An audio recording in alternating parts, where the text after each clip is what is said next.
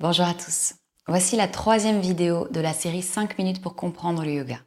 Aujourd'hui, nous allons voir Satya, le deuxième yama, qui signifie la vérité.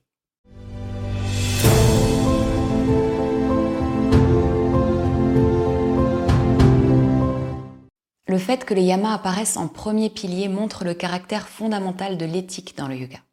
La non-violence, la vérité, le non-vol, la modération sexuelle et la non-possession sont les cinq valeurs.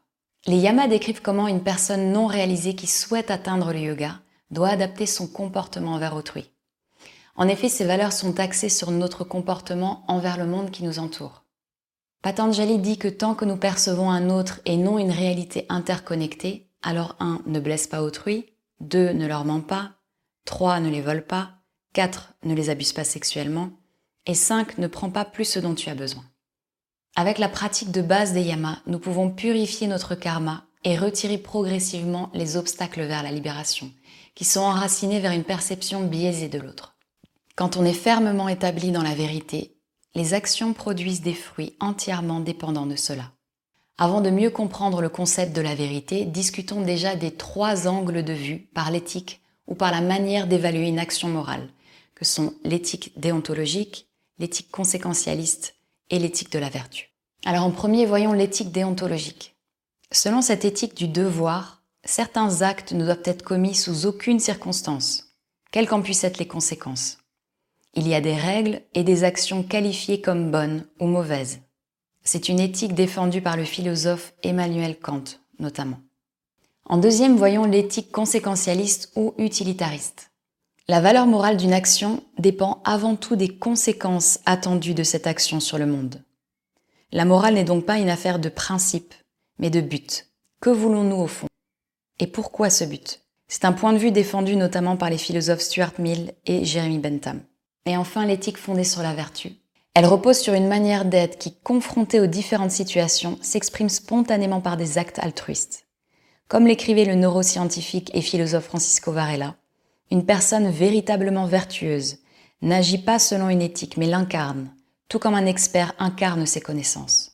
Maintenant que nous avons un petit aperçu des différentes manières d'évaluer une action morale, voyons les différentes définitions de la vérité. Logique, philosophique et théologique. Pour la définition logique, la vérité c'est la conformité de la pensée ou de son expression avec son objet. Par exemple, le feu brûle, cette tasse est blanche, le lion a quatre pattes, etc. C'est le sens logique de la vérité qui nous amène à nous mettre d'accord sur la perception de la réalité. Cette quête d'objectivité permet d'harmoniser nos pensées, nos paroles et nos actes. Au niveau de la parole, nous pratiquons la véracité, nous évitons aussi les exagérations, la prétention, la fausseté conventionnelle et les travers de langage du même ordre. Que se passe-t-il lorsque nous communiquons de cette façon avec nous-mêmes et avec les autres?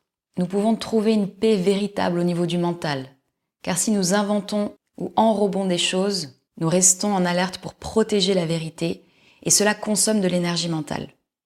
Dans la plupart des cas, la vérité ressort à un moment ou un autre et cela entraîne des troubles émotionnels et mentaux qu'il n'est pas souhaitable de garder sur un chemin yogique.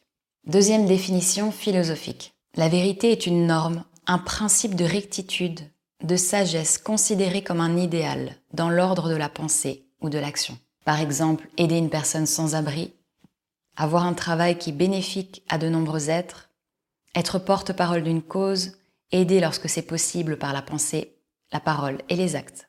Lorsque nous gagnons de la conscience sur ces trois plans, nous allons progressivement retirer les voiles de l'illusion, la maya, et éveiller en nous-mêmes la bouddhi, qui est l'intuition claire et pure. Il est dit que si nous empruntons le chemin yogique sans bouddhi, ce serait comme partir dans la jungle la nuit sans lumière. Voilà donc pourquoi Satya, le deuxième yama, est si indispensable.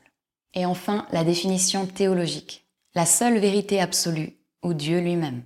Par exemple, dans l'Évangile, Jésus dit ⁇ Je suis la vérité ⁇ La foi et la dévotion sont donc des aspects fondamentaux de la dimension théologique de la vérité.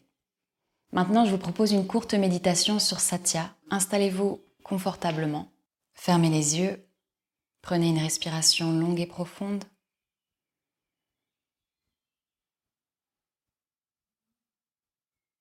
Et dans cette méditation, je vais vous poser des questions.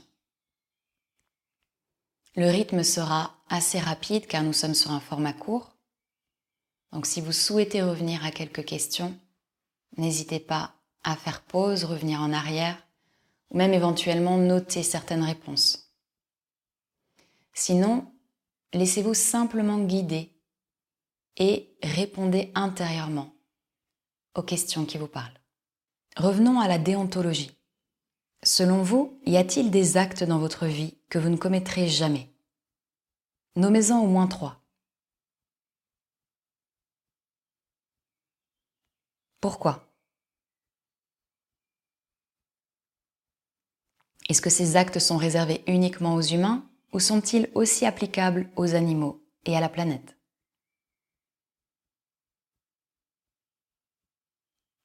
Revenons au conséquentialisme. Selon vous, quelles actions pourraient être bénéfiques au plus grand nombre? Si vous étiez président ou présidente de la France, par exemple, nommez trois idées que vous souhaiteriez implémenter.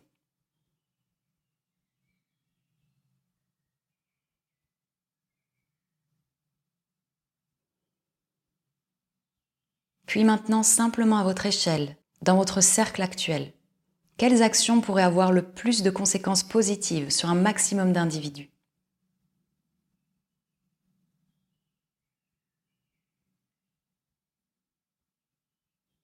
Qu'attendez-vous pour les faire? Qu'est-ce qui pourrait vous motiver à les entreprendre? Revenons enfin à l'éthique de la vertu.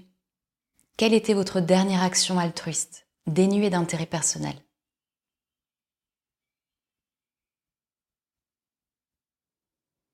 À quelle fréquence est-ce que vous pratiquez des actions altruistes dans votre quotidien? Quelle est la vertu que vous souhaiteriez incarner dans votre vie, entre le courage, la modération, la justice, la sagesse ou la compassion? Est-ce que votre vie actuelle est en adéquation avec ce principe? Et sinon, comment pourriez-vous la modifier pour l'ajuster à vos aspirations profondes?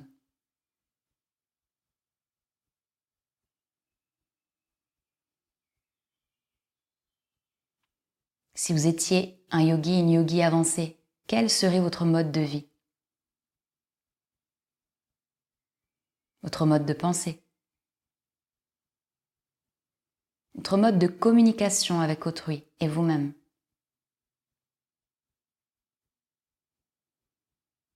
Cela vous inspire-t-il à amener davantage de vérité dans votre vie? Si oui ou non, pourquoi? Reprenez une respiration longue et profonde.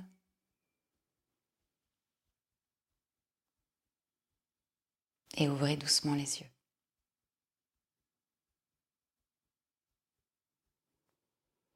Je vous invite maintenant à partager dans un commentaire une des réponses à ces questions ou autre chose que vous avez envie de partager. Si vous avez aimé cette vidéo, je vous invite à cliquer sur le pouce. Vous pouvez également soutenir la chaîne en vous abonnant, en la partageant. Vous pouvez aussi me soutenir financièrement sur la plateforme Tipeee. Je vous dis un grand merci et à bientôt pour une prochaine vidéo. En attendant, prenez bien soin de vous et de tous les êtres.